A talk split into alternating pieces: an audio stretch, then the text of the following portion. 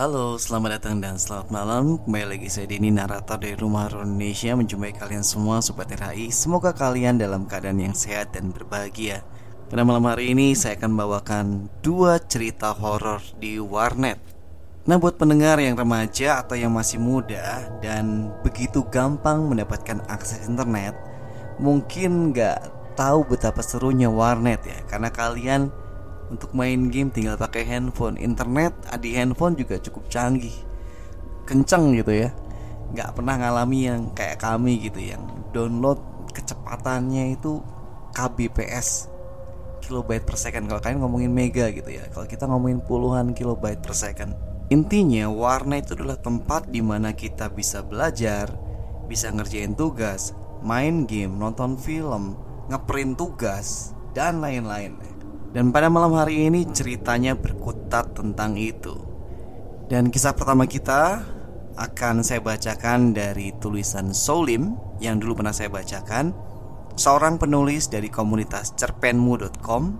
Buat yang pengen tahu tulisan penulis yang lain atau karya-karya penulis yang lain, jangan khawatir, linknya akan saya berikan di deskripsi. Inilah dia, billing nomor 13. Di luar masih gerimis, sisa hujan yang terus mengguyur sedari sore. Ren, ya tokoh kita namanya Ren, mungkin Randy gitu ya, hanya bisa menatap lesu pada billing nomor 13 yang tak kapan akan selesai. Jika saja tidak ada pengunjung, pastinya dia sudah menutup warnet dari beberapa jam yang lalu. Hari pertama di minggu kedua sejak dia bekerja paruh waktu di sela-sela kesibukan kuliah. Tidak disangka Shift malam pertamanya akan semembosankan itu. Tidak ada siapapun di sana kecuali dia dan satu-satunya pelanggan yang sudah datang sejak siang. Entah apa yang dikerjakan oleh orang itu, Ren tidak begitu tertarik untuk mencari tahu. Terdengar suara seperti wajan sedang ditabuh di luar sana. Benar saja, seorang pedagang nasi goreng keliling kebetulan lewat. Ren langsung bergegas keluar sambil menyambar sebuah payung yang tergeletak di dekat pintu. "Nasi goreng, Mas?" tanya pedagang tersebut begitu Ren sudah dekat. "Iya, Pak, satu aja dibungkus, agak pedesan dikit," sahut Ren singkat. "Masnya belum lama kerja di warnet ini ya? Kayaknya saya baru lihat kali ini loh, biasanya yang jaga yang lain." Ren hanya mengangguk sembari mengiyakan. Lalu mereka mulai ngobrol hal-hal ringan sambil menunggu nasi goreng siap. "Gak ada yang aneh-aneh kan? Maksudnya bukannya saya mau nakut-nakutin masnya, tapi kadang ada pengunjung yang katanya dari alam seberang. Makanya yang kerja di sini jarang ada yang bertahan lama." "Ah, yang bener Pak, masa sih ada kejadian kayak gitu?" selidik Ren karena merasa penasaran. "Kalau kata beberapa orang yang sebelumnya bekerja di sini sih, seringnya pas hari hujan dan warnet sepi, biasanya ada pengunjung yang betah main sampai dini hari. Anehnya, pengunjung itu pasti memakai billing nomor 13. Ucap penjual nasi goreng itu sambil setengah berbisik. "Yang bener Pak, Bapak pastinya bercanda kan?" "Ya itu sih terserah masnya aja, mau percaya apa enggak. Meski memang cuma main doang sampai hampir subuh dan gak ngapa-ngapain, tapi kan tetap aja ngeri. Kata yang kerja sebelumnya, pengunjung itu mukanya pucat, tatapannya kosong, dan jarang banget mau ngomong. Kabarnya sih arwah gentayangan yang dulu meninggal di billing warnet karena kebakaran." "Kebakaran? Yang bener Pak," timpal Ren sambil berusaha terlihat biasa saja. "Saya kurang tahu detailnya Mas, itu udah lumayan lama. Pas warnet ini baru buka," ujar bapak-bapak penjual itu sambil memberikan sebungkus nasi goreng yang barusan siap. "Iya, pas ya Mas ya, makasih Mas." Ren agak ragu dengan apa yang dia dengar barusan. Meski entah bagaimana apa yang dialami hari ini benar-benar persis seperti yang dikatakan oleh penjual tadi. "Bodoh amat lah, paling bapak-bapak tadi juga bercanda," gumam Ren sembari membuka bungkusan nasi goreng yang masih mengepulkan asap. Jajan nasi goreng lu. Bukan dari penjual keliling yang orangnya agak tinggi, rambut agak ikal, terus logatnya medok kan? Tanya Liu. Liu ini adalah anak pemilik warnet yang baru kali ini Ren bertemu langsung dengannya. Berkat foto yang dipajang di atas pintu, Ren bisa langsung tahu jika laki-laki yang kini berdiri di depannya adalah anak dari pemilik warnet. Ren nyaris tersedak karena kaget. Buru-buru diambilnya air mineral kemasan yang sisa seperempat di sudut meja. Memangnya kenapa bang? Tanya Ren sambil menata napasnya. Bokap gue belum pernah cerita ya, kalau dulunya ada pedagang nasi goreng keliling yang meninggal karena kecelakaan tepat di depan sana. Kalau kebetulan ada penjual nasgor keliling yang punya ciri-ciri kayak gitu, mending jangan beli deh. Noleh juga jangan. Masa sih bang? Ren mulai panik, tapi dia masih bisa menyembunyikan ekspresinya. Entah mana cerita yang benar. Semoga dua-duanya cuma cerita iseng. Iya selalu lah, percaya apa kagak. Ngomong-ngomong, gue ke belakang dulu ya. Itu kalau ntar pengunjung di Bilin 13 sudah selesai, langsung tutup aja gak apa-apa. Ren hanya bisa menatap Liu yang pergi ke belakang dengan raut wajah bingung. Ciri-ciri dari pedagang tadi memang persis seperti yang dijelaskan barusan. Dan saat Ren mengingat-ingat lagi kejadian barusan, anehnya dia tidak bisa mengingat dengan jelas wajah dari pedagang keliling sebelumnya. Nggak mungkin kan? Gumamnya sambil melihat kertas pembungkus nasi di tempat sampah. Ren menghela nafas lega, lalu sedikit tertawa pada akhirnya. Bisa-bisanya dia khawatir jika sisa nasi di kertas tersebut akan berubah menjadi serangga atau hal lain seperti di film-film horor. Ren buru-buru melihat jam di monitor komputer.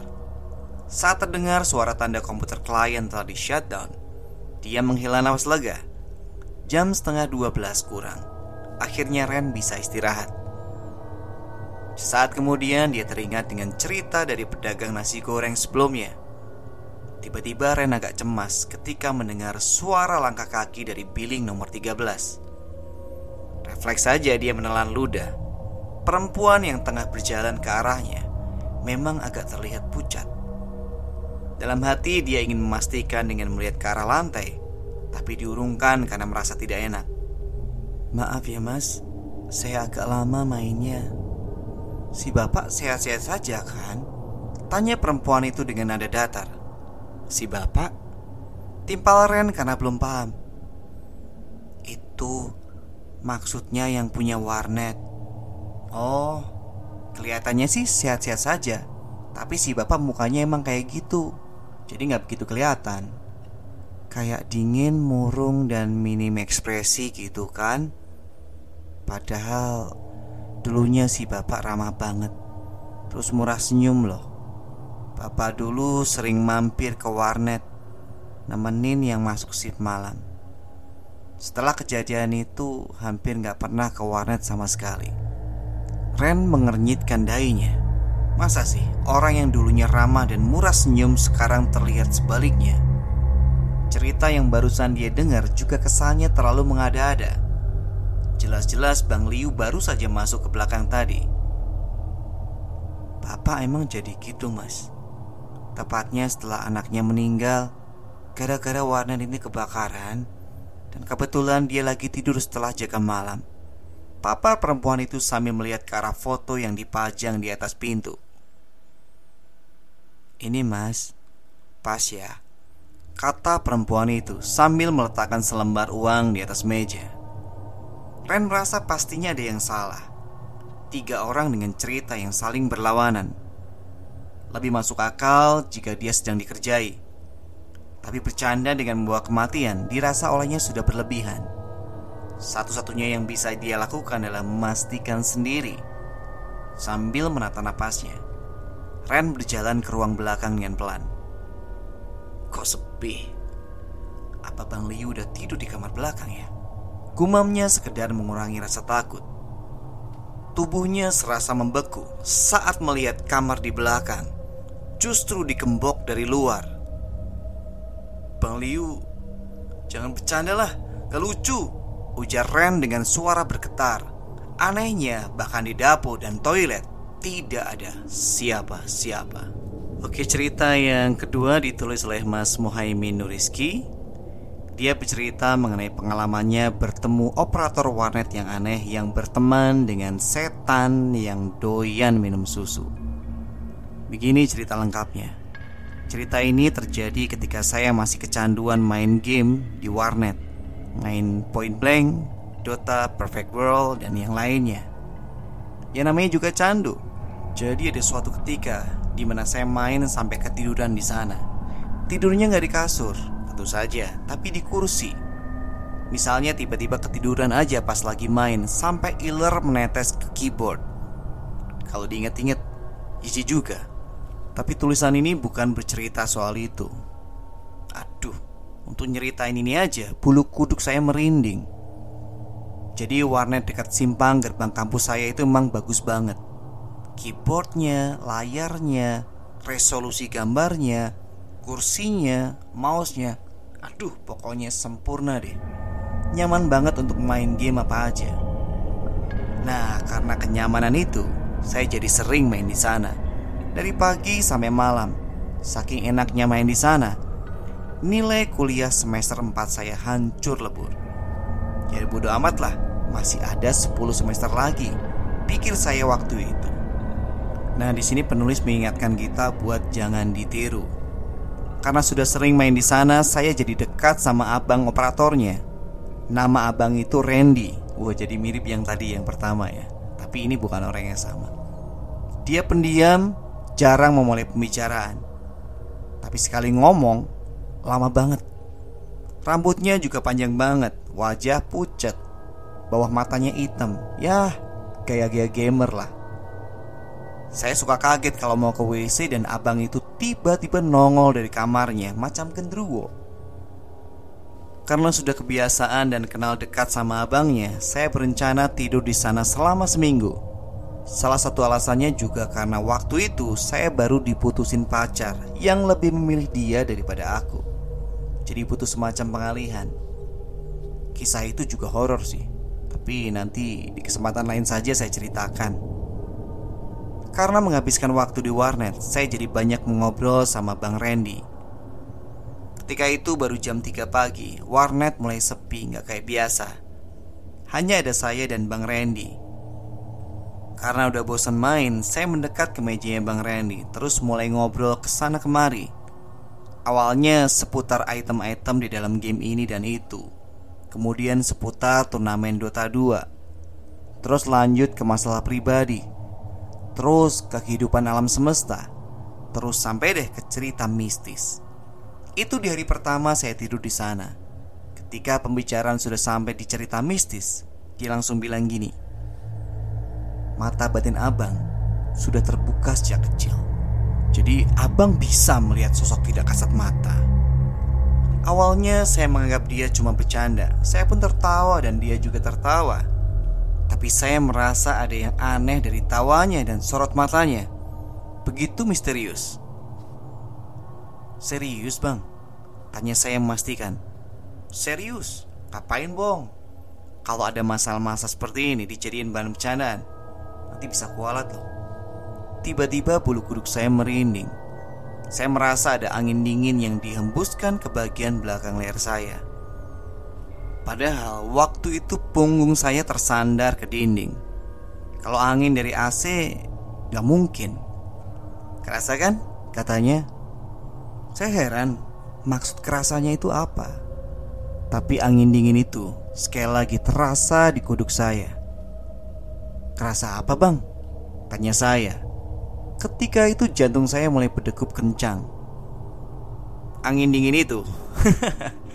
Santai aja, dia tidak mengganggu kok. Aduh, gila. Saya langsung refleks geser kursi ke dekat Bang Randy. Gak diganggu bagaimana? Itu si setan sudah hembusin udara ke kuduk saya. Sialan. Yang bikin kesel itu Bang Randy malah ketawa kenceng lagi. Saya tiba-tiba jadi merasa sendiri. Bang Randy dan si setan sepertinya bekerja sama bercandain saya. Bang, jangan bercanda bang, saya orangnya penakut.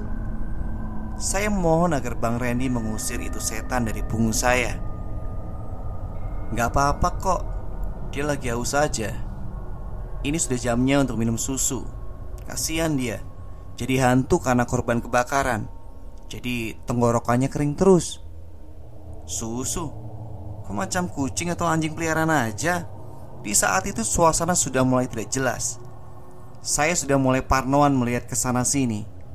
Udara menjadi sesak dan berat. Yang makin bikin takutnya lagi, Bang Randy tiba-tiba beranjak ke dapur. Saya mohon agar Bang Randy tidak pergi, tapi dia malah ketawa lagi. Dasar operator sialan. Dia bilang, "Tidak apa-apa, santai aja." Malahan dia ngajak saya ikut ke belakang untuk membuat susu. Kasihan, setannya udah kehausan, katanya. Ingin rasanya saya pulang malam itu juga. Tapi untuk beranjak saja saya takut. Perasaan saya sudah tidak menentu. Biasanya saya santai aja pulang jam berapapun. Tapi kalau kondisi sudah begini, ya serba takut lah. Ditambah lagi kosan saya itu jauh ke dalam. Hilang akal saya dibuatnya. Mau balik takut, mau diam di meja operator takut, mau ikut Bang Randy apalagi. Akhirnya saya coba kuatkan diri. Saya bilang ke Bang Randy kalau saya di meja operator saja.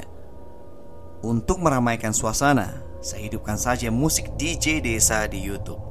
Kemudian sebentar-sebentar saya beranjak, pergi ke pintu warnet, kemudian ke meja operator, ke pintu lagi, balik lagi ke meja. Seperti itu terus sampai Bang Randy datang membawa segelas susu. Ketika Bang Randy itu datang, saya sedang di pintu warnet. Melihat saya, dia tertawa. "Jangan takut, relax saja," katanya. Di sana saya sudah menyangka kalau Bang Randy ini sepertinya seorang psikopat. Saya sedang kesusahan seperti itu, dia malah tertawa. Kemudian dia panggil saya ke meja operator. Segelas susu itu diletakkannya di meja. "Lihat nih," katanya. Saya menolak melihatnya. "Tenang aja." Ditariknya lengan saya agar bisa melihat lebih dekat. Saya mencoba mengalihkan pandangan agar tidak melihatnya, sebab saya takut kalau ada jump scare. Entah itu susunya tiba-tiba meledak atau terjatuh. Tapi begitulah, setakut-takutnya orang, di dalam hatinya yang paling dalam juga ada rasa penasaran. Perlahan saya lihat segelas susu itu. Ketika saya perhatikan susu di dalam gelas itu surut begitu saja, seperti ada orang yang meminumnya dengan menggunakan sedotan. Bagian yang paling mengerikan adalah di atas gelas itu. Saya melihat sepasang mata merah yang menatap ke arah saya. Ketika itu tubuh saya merasa seperti disengat listrik. Saya mencoba berlari keluar, tapi pegangan tangan Bang Randy begitu kuat. Coba saja kalian bayangkan, kalau orang takut, tenaganya akan bertambah. Tapi malam itu saya tidak bisa. Bang Randy malah tertawa dan terus mengencangkan genggamannya. Dalam memberontak itu, saya melihat wajah Bang Randy. Ekspresinya seperti iblis di neraka. Melihatnya seperti itu, saya tambah tenaga agar bisa berlari, tapi tetap tidak bisa. Oke, sekian cerita-cerita horor dari warnet. Semoga bisa menghibur kalian. Kalau kalian punya cerita mistis atau pengalaman horor, kirim saja ke denny.distanto1104@gmail.com. Sampai ketemu di cerita berikutnya. Selamat malam, selamat beristirahat.